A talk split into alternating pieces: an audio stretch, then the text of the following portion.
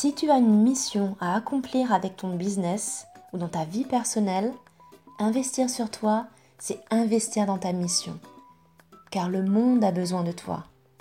Si tu n'es pas en forme, si tu es stressé, fatigué et que tu accumules les tensions, tu te nourris d'énergie négative contre laquelle tu te bats. C'est pourquoi je suis là, à tes côtés, pour t'aider à faire la paix avec ton corps, à te booster, te motiver en te donnant les clés, l'inspiration et la motivation pour enfin faire de ta vie la plus belle de tes créations. C'est parti hmm.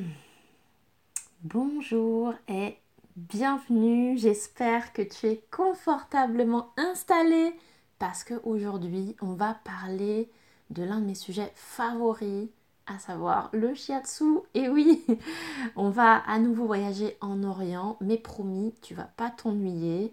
Euh, je vais t'expliquer qu'est-ce que c'est que le shiatsu et même si tu connais un petit peu le shiatsu, je pense que ça peut t'intéresser de savoir ses origines.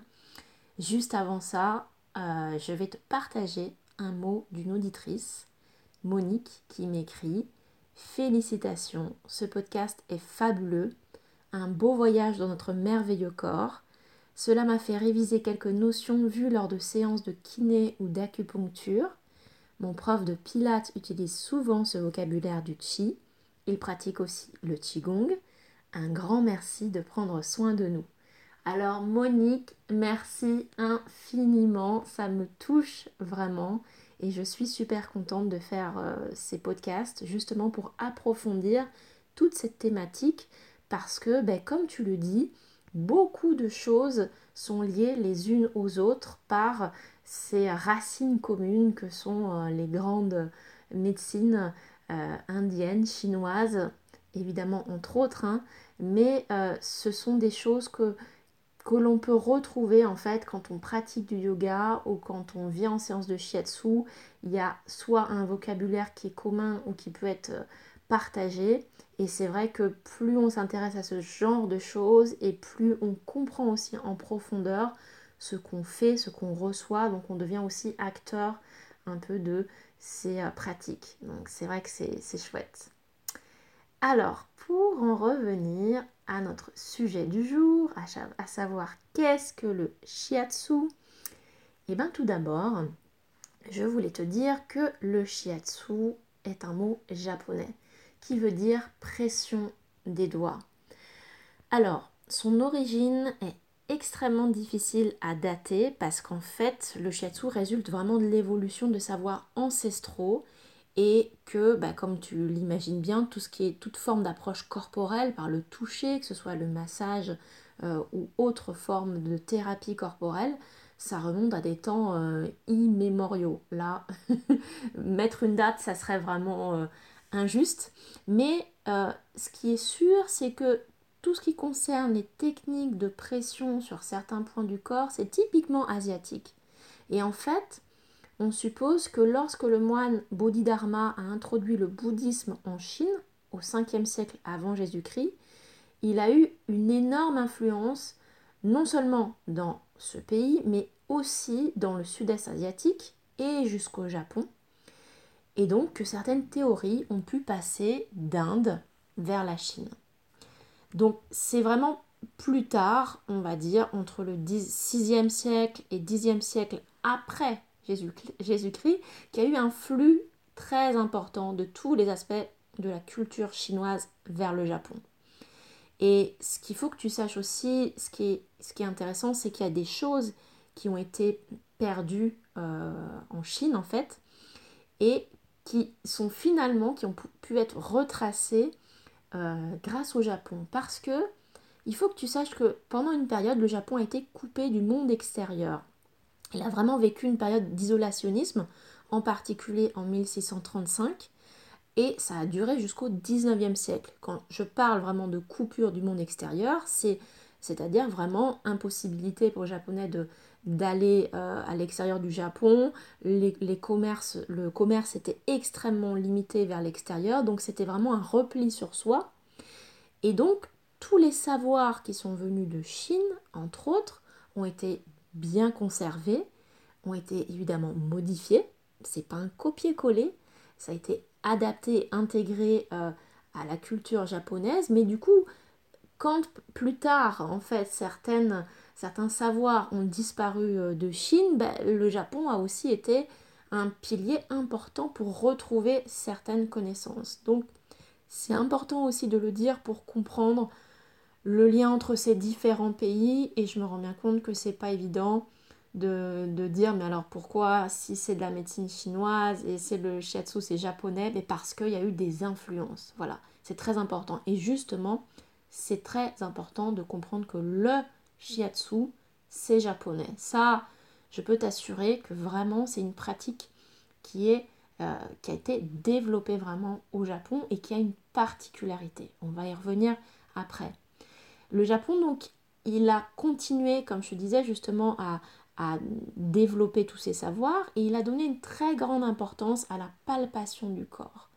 Et en fait, jusqu'au début du 19e siècle, tous les médecins, ils devaient être qualifiés en ANMA. A-N-M-A. C'est pas une assurance, hein. c'est un massage traditionnel japonais qui était très similaire au tuina chinois. Donc voilà, le tuina en Chine, l'anma au Japon, assez similaire. Et ce type de massage, en fait, l'anma, il a à un moment donné perdu toutes ses lettres de noblesse avec justement l'ouverture du Japon à l'Occident. En fait, c'est ça qui est assez incroyable, mais tout à fait logique. Le Japon qui a été euh, replié sur lui-même pendant des siècles euh, a conservé et entretenu des traditions, et puis quand le Japon s'est ouvert à l'Occident, eh ben, on a considéré que euh, les pratiques traditionnelles et ancestrales étaient désuètes, que c'était voilà dépassé parce qu'en Occident, oh là là, qu'est-ce qu'on fait de mieux? Il y a la médecine occidentale, donc l'anma, par exemple, a été considéré à un moment donné comme un simple moment de plaisir, de bien-être basique, hein, et plus du tout comme un art de préservation de la santé. Il a vraiment été boudé au, au profit de la médecine occidentale. Mais, comme tu imagines bien, certaines personnes ont voulu continuer à défendre, à approfondir, à revendiquer l'importance de savoirs ancestraux, en particulier de travail corporel. Et pour te donner une première date, là on en est au XXe siècle, euh, Tamai Tempaku a été le premier à utiliser le terme shiatsu dans un ouvrage. Et son livre s'intitulait Shiatsu O, qui veut dire traitement par le shiatsu. C'était en 1919. Et en fait, il se base à la fois sur des théories anciennes, dont euh, celle de l'ampuku. L'ampuku, c'est euh, un protocole de pression qui a été euh, décrit dans un livre en 1827, qui n'est pas du shiatsu, mais c'est déjà des pressions. Maintenant, on parle beaucoup d'ampuku dans la pratique du shiatsu, qui est le travail des pressions sur le ventre en particulier. Et donc, c'était le premier à utiliser ce mot, mais on n'en est pas encore au shiatsu, tel qu'il a été diffusé et répandu au Japon et puis dans le monde. En fait, la reconnaissance du shiatsu en tant que forme complète de thérapie par pression des doigts sur le corps, elle est attribuée à Tokuhiro Namikoshi. En fait, on pourrait vraiment à juste titre le définir comme l'inventeur du shiatsu dans sa forme actuelle. Tout ça parce qu'en en fait, il a fait un énorme travail de définition de cette thérapie, de reconnaissance et de divulgation dans le monde. Et euh, l'histoire de Namikoshi, bah, elle est intéressante. Elle est très intéressante. En fait, quand il était petit, sa famille a déménagé à Hokkaido et le climat de cette région est vraiment très rigoureux, très dur euh, et humide aussi. Et donc, sa mère euh, a souffert de fortes douleurs articulaires. En fait, elle était atteinte de polyarthrite rhumatoïde. Ça, je te dis, la version rapide. Mais voilà, pour elle, elle avait extrêmement mal. Et à l'époque, bah, il vivait dans un petit village, donc il n'y avait pas de médecin. Donc pour soulager sa mère, Tokuhiro, essayait de la masser, de la frictionner, de tapoter sur certaines zones du corps euh, et s'est rendu compte, euh, donc en faisant certaines pressions, euh, une pression avec ses doigts sur certaines zones du corps, ça la soulageait. Et donc c'est elle-même qui lui a dit non mais appuie, continue d'appuyer parce que c'est ça qui me fait du bien. Donc c'est quelque chose d'assez incroyable parce que comme tu vois, il y a à la fois la main est vraiment le véhicule de tellement de, choses euh, puissantes, je dirais. Et en même temps, là, on parle d'un enfant et de sa mère et de, quelque chose de très empirique qui a été découvert euh, comme ça. Évidemment, c'est pas lui qui a tout découvert, mais je vais t'expliquer justement pourquoi ça a été important euh, ce moment-là dans sa vie, parce que bien plus tard, il a découvert que quand il appuyait justement dans le dos de sa mère, quand ça lui faisait du bien, mais c'était à la hauteur des glandes surrénales. Et qu'en fait, en appuyant sur ces points-là, sur ces zones-là, où se trouvent les glandes surrénales, et eh ces glandes, elles libéraient du cortisol, qui est une hormone fabriquée par les glandes surrénales et qui joue un rôle d'anti-inflammatoire. Et oui, donc en fait, c'est pour ça qu'elle avait moins mal. Donc en grandissant, Namikoshi a développé sa, propre technique. Donc il faut savoir que à la base, euh, Namikoshi avait un pouvoir magnétique. Vraiment, il attirait euh, à lui les gens. On disait qu'il avait des mains en or. Donc euh, il ne faut pas parler de choses mystiques, mais c'est vraiment une combinaison de choses. À la fois, il y avait ce passé-là euh, de tradition Anma, de massage, et, cette recherche de, faire reconnaître aussi les bienfaits d'une thérapie manuelle.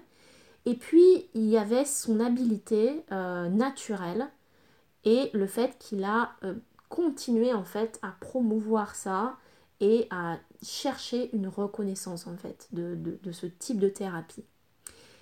Et en fait, ce qu'il a développé, c'est justement une thérapie où la pression sur le corps, elle permettait de réguler, non seulement la circulation énergétique, mais aussi les différents systèmes sanguins, la fatigue musculaire. Donc, qu'est-ce qui s'est passé? Ben, Il a eu de plus en plus de monde, il a été extrêmement populaire, il a créé en 1940 un centre de formation qui est devenu euh, le collège japonais de Shiatsu, qui existe toujours à l'heure actuelle, qui reste la seule école reconnue par le gouvernement japonais, école privée. C'est précisément cette formation-là que j'ai suivie pour apprendre au plus près des pratiques japonaises. Et en fait, la différence du shiatsu avec d'autres formes de massage, ben, c'est sa caractéristique principale de la pression sur le corps avec les doigts. Et c'est lui, en fait, qui a obtenu la reconnaissance du shiatsu auprès du ministère de la Santé au Japon en 1964. Donc, comme tu vois, euh, évidemment que le shiatsu n'est pas dû à euh, la découverte d'un homme, mais il faut aussi, on dit, rendre à César ce qui appartient à César, à savoir, ben, le shiatsu n'aurait jamais pu euh, connaître un tel développement sans cette reconnaissance euh, par le ministère au Japon. Alors il y a une définition justement, hein, le ministère le, définit, le shiatsu, euh, de cette manière. C'est un traitement qui, appliquant des pressions avec les pouces et les paumes sur des points déterminés du corps, corrige des irrégularités, maintient et améliore la santé, contribue à soulager diverses maladies, gênes, douleurs, stress, troubles nerveux et active la capacité d'auto-guérison de l'organisme. Voilà. Alors, je vais te donner une petite pépite. Ce qu'on ne dit pas, en fait, ce qu'on ne dit pas, ce que tu trouveras jamais dans les livres, euh, nulle part, c'est qu'en fait, euh, il y a des choses que tu vas, tu peux trouver, mais pas tout, pas toute l'histoire. C'est qu'en fait, les approches ancestrales, comme je te disais, traditionnelles, elles étaient toujours mal vues au Japon. Absolument. Donc en fait, pour obtenir la reconnaissance de son shiatsu, il a retiré du langage officiel toute référence au méridien, à l'énergie, sans quoi il n'aurait eu jamais l'aval du gouvernement. Donc à tort, les personnes qui ne connaissent pas le shiatsu et en particulier l'école Namikoshi pensent que s'agit d'un shiatsu basique, vraiment euh, très simple. Alors que ce que je peux te dire, c'est que comme j'ai été formée par cette école Namikoshi, c'est vraiment tout le contraire. En fait, en premier, tous les points qui ont été codifiés par Namikoshi, parce qu'il a écrit un livre, parce qu'il a fait une formation, donc c'était c'était pas chacun fait en fonction de ce qu'il ressent, mais il y a eu une véritable école structurée avec donc des livres et comment pouvoir apprendre à reproduire ce que lui faisait. Eh bien, les points qui ont été codifiés par Namikoshi se trouvent sur des plexus. Les plexus, ce sont des points de rencontre de nerfs ou de vaisseaux, et appuyer sur ces points, c'est fondamental pour débloquer ou activer une circulation. C'est ce qui fait vraiment que c'est d'une efficacité redoutable. Il faut aussi savoir que son fils, Toru, Toru Namikoshi, il est parti aux États-Unis. Il a étudié la chiropraxie. Donc, il s'est inspiré de cette thérapie manuelle occidentale. Et donc, étudier le shiatsu avec l'école Namikoshi, c'est comprendre et connaître l'anatomie, la physiologie, ce qui est extrêmement important. En fait, je dirais même que c'est la réconciliation de l'Orient et de l'Occident. Pour moi, pour moi qui ai étudié euh, les deux, la version traditionnelle, la version Namikoshi, et qui connaît à la fois l'énergétique et euh, l'anatomie, la physiologie, c'est énorme. C'est vraiment pouvoir concilier deux approches. Et ça, euh, ben, on n'aurait pas pu le faire sans l'approche de Namikoshi. Donc c'est extrêmement important. Et puis, petite parenthèse, toutes les lignes qu'il a décrites, qu'il a enseignées dans ses formations, mais c'est à 99% les lignes des méridiens. Sauf qu'il ne les a pas appelés méridiens. Voilà, c'est tout. Il n'a fait aucune référence à la médecine traditionnelle. Donc ce subterfuge euh, de ne pas faire référence à la médecine traditionnelle a permis au shiatsu d'être reconnu et enseigné. Et ça, ben, ça a été fondamental. Donc Namikoshi a été un acteur majeur de la reconnaissance et du développement du shiatsu. Il faut que tu saches aussi, sache comme petite histoire, qu'il a entre autres soigné, il a eu entre ses mains Marilyn Monroe. Parce qu'en fait, elle se trouvait au Japon pour sa lune de miel et elle a souffert de douleurs atroces au niveau du ventre.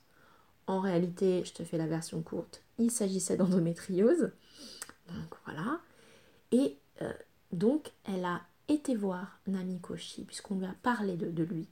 Et son intervention, elle a été tellement miraculeuse pour elle, ça l'a soulagée d'une manière tellement incroyable, mais qu'il a commencé à être populaire non seulement au Japon, mais également en Occident. Donc voilà, si on devait résumer, comme tu vois, la naissance du shiatsu, elle est vraiment issue de savoirs ancestraux qui a évolué au fil des siècles. En partant d'Inde, de Chine vers le Japon, euh, le shiatsu est inspiré de ces théories de base.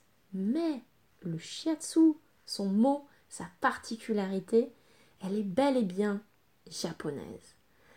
Alors l'histoire ne s'arrête pas à Namikoshi et aux années 60. Je dirais même que l'histoire du shiatsu moderne, elle démarre au XXe siècle par sa reconnaissance et sa mise en lumière, mais qu'ensuite son développement a été fulgurant et que bah, compte de nombreuses personnalités et courants, comme Mazunaga par exemple, mais ce n'est pas le seul. Et non. En fait, comme dans le yoga, il y a des formes, il y a des courants, il y a des écoles qui se sont développées. Mais ce qu'il faut que tu saches, c'est que tu reconnaîtras toujours le shiatsu par cette particularité, la pression des doigts sur le corps. Et j'insiste là-dessus. Sans aucun artifice, sans aucun instrument, si je t'appuie avec euh, voilà, un, instrument sur ton corps, c'est pas du shiatsu. Si je viens prendre un bout de bois et que j'appuie sur euh, une partie de ton corps, c'est pas du shiatsu. Si tu mets tes bas de contention, ça fait une pression. C'est pas du shiatsu. Si tu fais de la pressothérapie, c'est une pression, non? Mais c'est pas du shiatsu. C'est pas juste la pression. C'est pas juste appuyer un peu partout. C'est vraiment la pression des doigts sur le corps, sur des points, des zones, des lignes qui ont été étudiées, codifiées. Bien évidemment, le développement du shiatsu a également étendu euh, à d'autres zones du corps. Donc tu as vu la paume de main également est reconnue, mais il y a aussi l'utilisation des avant-bras, des coudes, des genoux, des pieds par certains courants du shiatsu. Mais ça, c'est vraiment plus le développement du shiatsu. Donc, hein, bah, je dirais que ça serait plus l'objet d'un futur podcast. Hein. donc, c'est à toi de me dire si ça t'intéresse. N'hésite pas, envoie-moi un petit message et puis euh, je te dirai un peu euh, les différents courants, écoles et tout ce qui peut euh, t'intéresser sur le développement du shiatsu. En tous les cas, pour aujourd'hui, c'est fini. Et oui, on se quitte déjà. Donc surtout, surtout, n'oublie pas, avant de partir, rejoins mes contacts privés. Le lien est dans les notes. Ça te permettra de recevoir les prochains épisodes directement dans ta boîte mail. Et pas seulement en fait. C'est un moyen de continuer la conversation, de garder ce lien-là qui se tisse en ce moment là, entre toi et moi, hein, c'est un moyen de s'ouvrir à une vie plus holistique, plus orientale, plus humaine tout simplement. Et euh, moi, ça me ferait juste plaisir de te compter parmi les membres de cette communauté humaine et authentique. Alors, je te souhaite une excellente journée et je te dis à très vite. Ciao